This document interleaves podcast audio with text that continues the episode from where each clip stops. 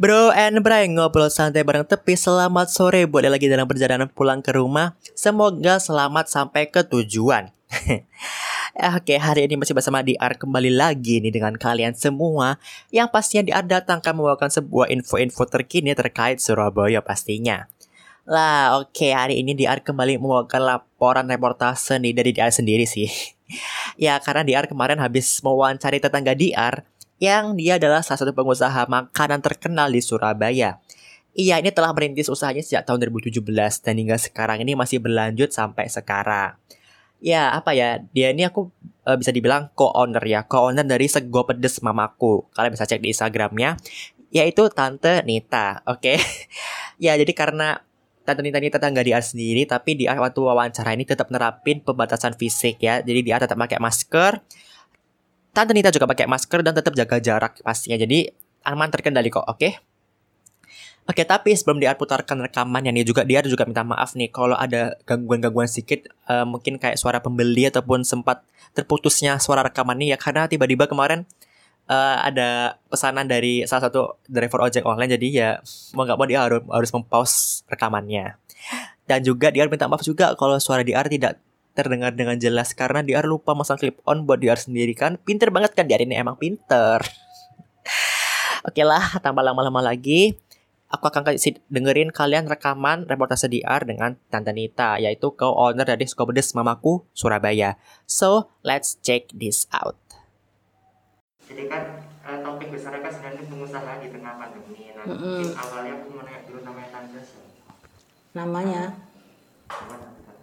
Uh, nama saya Nita Sugi Rahmawati. Nita. Nita Sugi, Sugi. Rahmawati. Spasi semua ya. Usia berapa tahun? Kalau tanggal lahirnya 5 September 69 berarti 50. Jalan ke 51. Nah, yang pertama ini kan nama usaha kan Sego Pedes Mamaku. Mm -hmm. Nah, itu tante sendiri itu ownernya dari tante sendiri atau Sebenarnya sih awalnya itu uh, anakku ya Vinka Mbak Vinka itu kan ceritanya dulu zaman SMA kan dia sering tak kasih bekal kayak masa-masa SMA dulu kan anak-anak dulu kan gitu. Ya kebetulan di SMA-nya itu di SMA 6 itu kan nggak boleh nggak ada jajan yang Iya SMA 6 itu kan nggak boleh jajan sembarangan. Jadi membawa bekal dari rumah. Oke. Okay. terus tante tuh kebetulan dari keluarga uh, Vinka abahnya Vinka kan orang Kalimantan sering bawa teri waktu itu terus uh, tante itu bingung ini dimasak apa deh enaknya udah mama masak yang pedes-pedes kan doyan pedes. Soalnya mbak Vin kan tuh kan dari kecil emang doyan pedes. Akhirnya akhirnya mama um, apa uh, tante masakin ah tak buatin sambal teri awal awalnya oke okay? begitu sambal teri tak bekalin di kotak sama nasi putih dibawa ke sekolah namanya sesama teman satu kelas kan bawa semua buka-bukaan masa apa kamu? Bawa apa kamu menunya ini ini? Saling tuker iya. tukeran ya kan? Sudah ngalami. Akhirnya udah mereka ngerasa anjut kok enak kok enak gitu loh. Terus besoknya Vinka bawa lagi dong terinya. Terus besoknya mama buatkan teri lagi lah ngapain? Teman-temanku suka tadi ngincipin. Oke tak buat no lagi. Besoknya minta bawain lagi sampai seminggu. Akhirnya bosen kan? Begitu bosen udah itu akhirnya berapa tahun ya? Dari kelas 1 sampai kelas 3 yaitu teri-teri itu kadang digoreng dimasak apa pokoknya sambel yang penting pedes kata Vinka dan teman-temannya kalau datang ke rumah tuh pasti tante nggak masak teri ya? Katanya mesti lo kebetulan di stok di kulkas nggak ada nggak ada belum kiriman dari ini Kalimantan. Nanti ya kalau ada kiriman tante masak. Oke okay, gitu. Setiap teman-teman datang itu selalu makannya tuh kalau uh, teri kalau ada teri anu Vin panggil kita dong. Begitu ada kiriman lagi. Eh, mamaku anu masa tadi datang lagi? Itu awal ceritanya. Nah. Udah berapa lama kenapa? Udah berapa lama?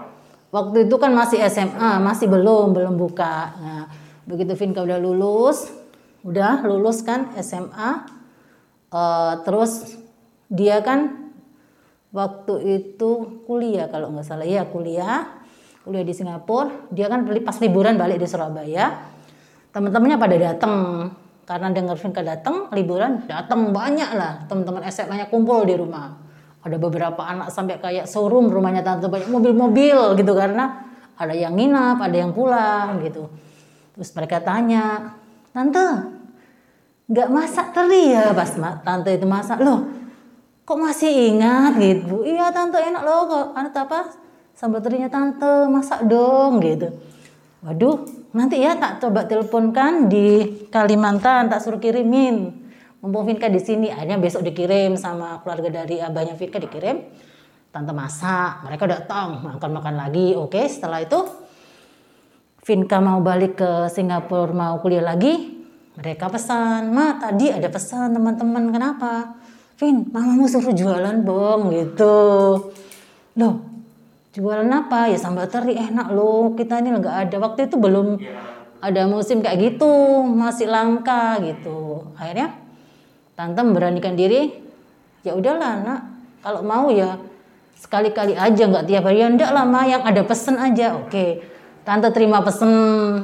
Alhamdulillah ada berapa bungkus ya apa namanya gak jualan serius ya jadi ya apa adanya lah yeah. yang pesen-pesen aja oke okay? Dan dari itulah awal permulaannya. Tante itu terus Vinka di Singapura kontak terus gimana mah banyak yang pesen banyak yang anutan ah, mama yang pesan si ini teman ini ini dia minta seminggu lagi ada lagi tante. Akhirnya Mbak Vinka waktu waktu itu ngomong gimana kalau jualan aja mama berani ta? Jualan nah belum siap kan? Nah terus terinya kan sungkan aku sama keluarga abamu. Nggak usah mah nggak usah ngeributin repotin keluarga di Kalimantan. Nanti mama tak carikan uh, anu apa tahu. Tak carikan uh, yang jualan teri aja yang asli dari Medan. Oke akhirnya jadi akhirnya Vinka cari tempat jualan teri yang asli dari Medan. Nah waktu itu namanya anak itu cerdas ya. Cari cari cari cari akhirnya nemu. Nemu nyoba kirim. Dia dia anu kan uh, orderkan. Tante tinggal terima aja tahu tahu bersih gitu loh. Akhirnya orderkan dulu. Mah tak kirim ya 3 kilo dulu. Soalnya yang pesen kan ada beberapa. Terus lanjut lagi.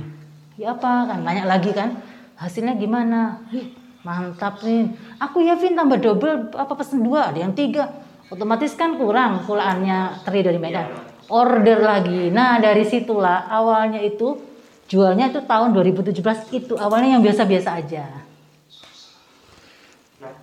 Terus kan kalau bisa dibilang kan ini saya sudah lumayan terkenal ada ya. Iya, alhamdulillah. Saya sampaikan alhamdulillah, alhamdulillah. Nah, apalagi di tengah masa-masa pandemi ini tuh mm -hmm. ada yang beda nggak sih tante mungkin dari segi penjualan atau apa selama pandemi mm -hmm. atau sebelum pandemi ini?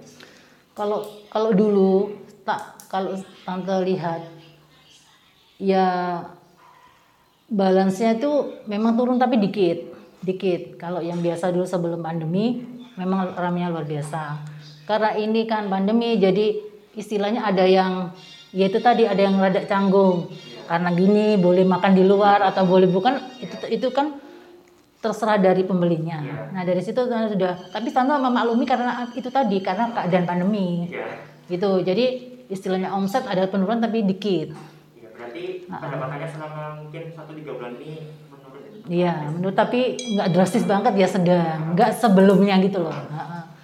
Nah, itu tapi takkan dulu ya, itu bukan dari orderan GoFood loh ya, menurunnya dari luar kota. Karena omset tante yang tinggi itu dari luar kota. Sekali buat tante sampai 50 bungkus, 60 bungkus itu luar kota loh ya. Itu terdiri dari semuanya nggak sombong ya ada Ambon ada pokoknya semuanya karena JNE tante membutuhkan yang yes yang kilat. Harus satu hari karena rawan basi kan masalahnya. Ternyata di JNE yes yang yang yes khusus yes bukan rek ya. Yes yang satu hari ditutup sementara. Dari situ tante langsung buat uh, tulisan dibuatkan Kak Vinka itu tulisan bahwa untuk pengiriman luar kota sementara di close. Dikarenakan PSBB lah dari situ. Nah, berkurangnya dari omset luar kota. Biasanya kan kita di pick up sama JNE yang ruko yang si Dinda ya itu kalau kalau nggak bisa tanya sendiri. Kalau make up ambil banyak dia pakai karung. Itu aja sih. Ini aja barusan juga ada yang nanya, gimana luar kota sudah buka? Tak telepon JNE tadi di Sulawesi, Jalan Sulawesi. Belum buka. Mm -mm, yang yang yes loh ya. Nek Rex sih masih buka. Oke. Okay. Terus apa tante nggak takut tante buka? usaha selama pandemi ini? Ya namanya usaha gini kan harus kita sendiri ya jaga-jaga kualitasnya teri kualitasnya itu apa cumi. Jadi kita sendiri yang harus hati-hati karena kita sendiri juga kalau beli-beli kan ya was-was ya di luar. Nah makanya itu sama-sama kita menyadari kita harus jaga kebersihan, jaga, jaga image kita nanti kalau pas ada komplain kita jaga itu aja. Nah, bicara soal kualitas apa hmm. pernah sempat diraguin usahanya sama pelanggan selama pandemi ini? Diragukan dalam arti gimana coba? Ya mungkin kayak, aduh kok aku takut dia beli gini, mungkin dapat komenan-komenan di Instagram atau gimana gitu. Oh, nah. kalau di Instagram sih selama ini ada yang bilang, uh, gini, untuk itu gimana kemasan-kemasan kita tetap higienis dalam arti kita pasti baik lah bagus lah kayak eh, kemasan nggak mungkin kita teledor nggak mungkin kita teledor gitu terus yang satu tante nggak terima itu yang mau makan ke sini. Ada juga kan dulu yang makan di sini itu tidak terima. Karena apa? Pandemi kan ini memang nggak boleh orang masuk. jadi kalau dia bawa mobil yang kapan itu yang banyak channel channel itu terus sana. Oh sesuk. Coba ibu coba nana itu dia makan di mobil tak suruh mobil. Oh bisa makan. Oh bisa tapi makan di mobil. Kalau di sini kita nggak bisa di kursi itu nggak bisa. Ya itu tadi gara-gara pandemi tadi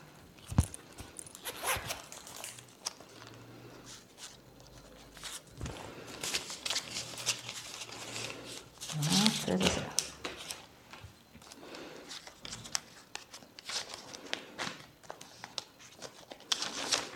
dulu apa? Piro ya las las las. Bisa lencu aku gak senang terus gak lencu terus terus terus juga selama pandemi ini apa tante buat sebab sini sering mungkin ngadain promo-promo atau gimana Dulu waktu ini aja, waktu Ramadan, tante buat promo yang harga tiga biasanya 120 tak includekan 100 ribu. Itu karena Ramadan, jadi istilahnya bulan uh, promo bulan Ramadan, selama bulan Ramadan aja. Lepas dari Ramadan selesai ya udah balik ke normal lagi harganya. Terus juga ini kan, karena kan juga ibu rumah tangga ada yang bisa dibilang berwira swasta mandiri di rumah. Mm. Nah, mungkin ada tips buat hal produktif apa yang bisa nanti lakukan selama pandemi ini? Maksudnya buat produk baru gitu? Terserah kayak hal-hal produktif yang mungkin biar orang-orang tuh nggak salah nangkep kalau pandemi itu kayak buat males-malesan, buat kayak tambah di rumah aja gitu mm -hmm. kan. Padahal kan di rumah aja bisa banyak hal-hal yang bisa dibiasakan. Kalau dari segi tadi rumah tangga dan wirausaha. Ini kan tentu kan pertamanya kan dulu itu kan hanya sambal teri doang toh, itu aja. Nah, dari situ tuh kita kenapa kok nggak buka baru lah? Itulah terciptakan cumi waktu tahun 2018 cumi itu jam tahun 2017 itu tidak ada cumi. Dan begitu 2017 jalan ke 18 masih 2017 Vinka itu ada pikiran mah kita buka eh kita ada menu baru yuk gitu. Coba sih dia pernah ngelihat cumi kecil-kecil anaknya tuh baby kok dilihat itu nggak ada yang jual? Nah kita baru gebrakan pertama kita yang nggak nggak GR ya. Memang belum ada yang jual waktu itu. Gimana kalau sambalnya dibuat sambal cumi? Oke tak coba ya ya. Ternyata ada ini ada apa itu? Menarik perhatian teman-temannya. Apa itu Vinka sambal cumi. Coba cobaan sambal cumi ini mungkin kalian bisa tahu selain teri. Akhirnya ada yang order. Coba tante oh enggak sih waktu itu tak kasih tester. Tak kasih tester tak buatkan tak kasih tester tempat kecil-kecil. Tak kasih gratis kan? Tak kirimin semua yang pernah order-order ke tante itu semua tak kasih gratis tapi kemasan kecil. Namanya itu tadi tak tulisin tester sambal cumi gitu sambal cumi. Akhirnya mereka Wih, aneh ya enak ya lucu ya imut ya ada yang gitu. Akhirnya ya itu terciptalah sambal cumi. Jadi dua menu. Nah, mungkin mau ngasih saran atau gimana kritikan mungkin buat keluarga yang mungkin menganggap adanya pandemi ini buat liburan? Iya ya saya lihat tak lihat itu ya. Selama pandemi kan ada yang bengong di rumah terus ada yang kayak suntuk. Pengennya pikirannya tuh keluar aja jalan-jalan atau uh, kalau uh, ide tante kenapa sih nggak buat sesuatu yang nggak ada gitu loh. Yang nggak tahu lah iseng-iseng buat masakan apa yang nggak ada sama gitu loh jadi ya refleks aja cari-cari di Google apa-apa yang ikan yang nggak ada jual gitu. Jadi kita eksperimen buat terus ditesterkan nggak usah dijual, digratisin ke teman-teman yang terdekat atau tetangga-tetangga terdekat. Nanti kan pasti ada nilainya. Oh, kok kurang gini? Kok enak ya gitu. Tapi nah, itu kan suatu kebanggaan. Oh, berarti diterima gitu kalau usul tante selama ini. Oke. Mm. Ini terakhir tante, ini requestan dari teman-temannya Dimas. Kok bisa di Instagram, di Instagramnya Psikopedes itu sampai paid promote ke Karim Alvindra? Kenapa kenapa? Kenapa? Kok bisa di Instagram Psikopedes itu sampai paid promote ke Alkarim? Nah, itu ceritanya gini. berarti ah, berarti mereka sudah tahu alhamdulillah Alkarin kan memang selebgram yang terkenal. Terkenal dan sangat terkenal. Nah, itu dia. Awalnya gini ceritanya ya. Alkarin ini kan ada banyak temen ya. Nah, dia itu eh, sering ini apa? melihat itu masakan sama yang endorse endorse dia.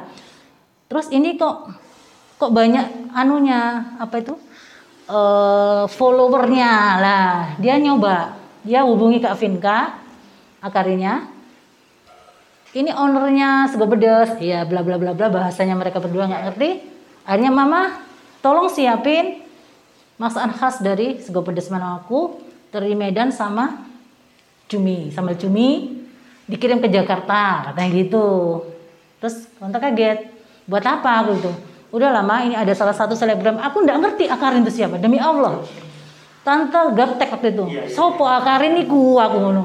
Wes lama mama itu nggak ngerti, mama itu sudah umur nggak ngerti, wes nurut Ovinka. Mama nek tahu kaget, ini selebgram terkenal. Enggak ah, bukan artis lah, katanya gitu. Memang bener kan, seusia mama ya nggak ngerti sopo Akarin itu Iya. akhirnya tak masak no sing enak ya mak. Oke gitu. Akhirnya tak kirim ke sana. Wih enak mak katanya.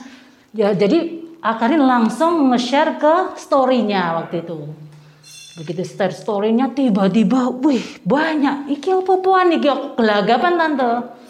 Wasa banyak order order order order. Ternyata Akarin masukkan ke story. Dia bawa sego pedesnya itu enak. Tapi sayang di Surabaya arek-arek Surabaya. Ternyata gini bla bla bla. Videonya dikirim ke tante. Aku ngelihat loh ini sopo? Aku ngono arek ayo ayo coba sopo?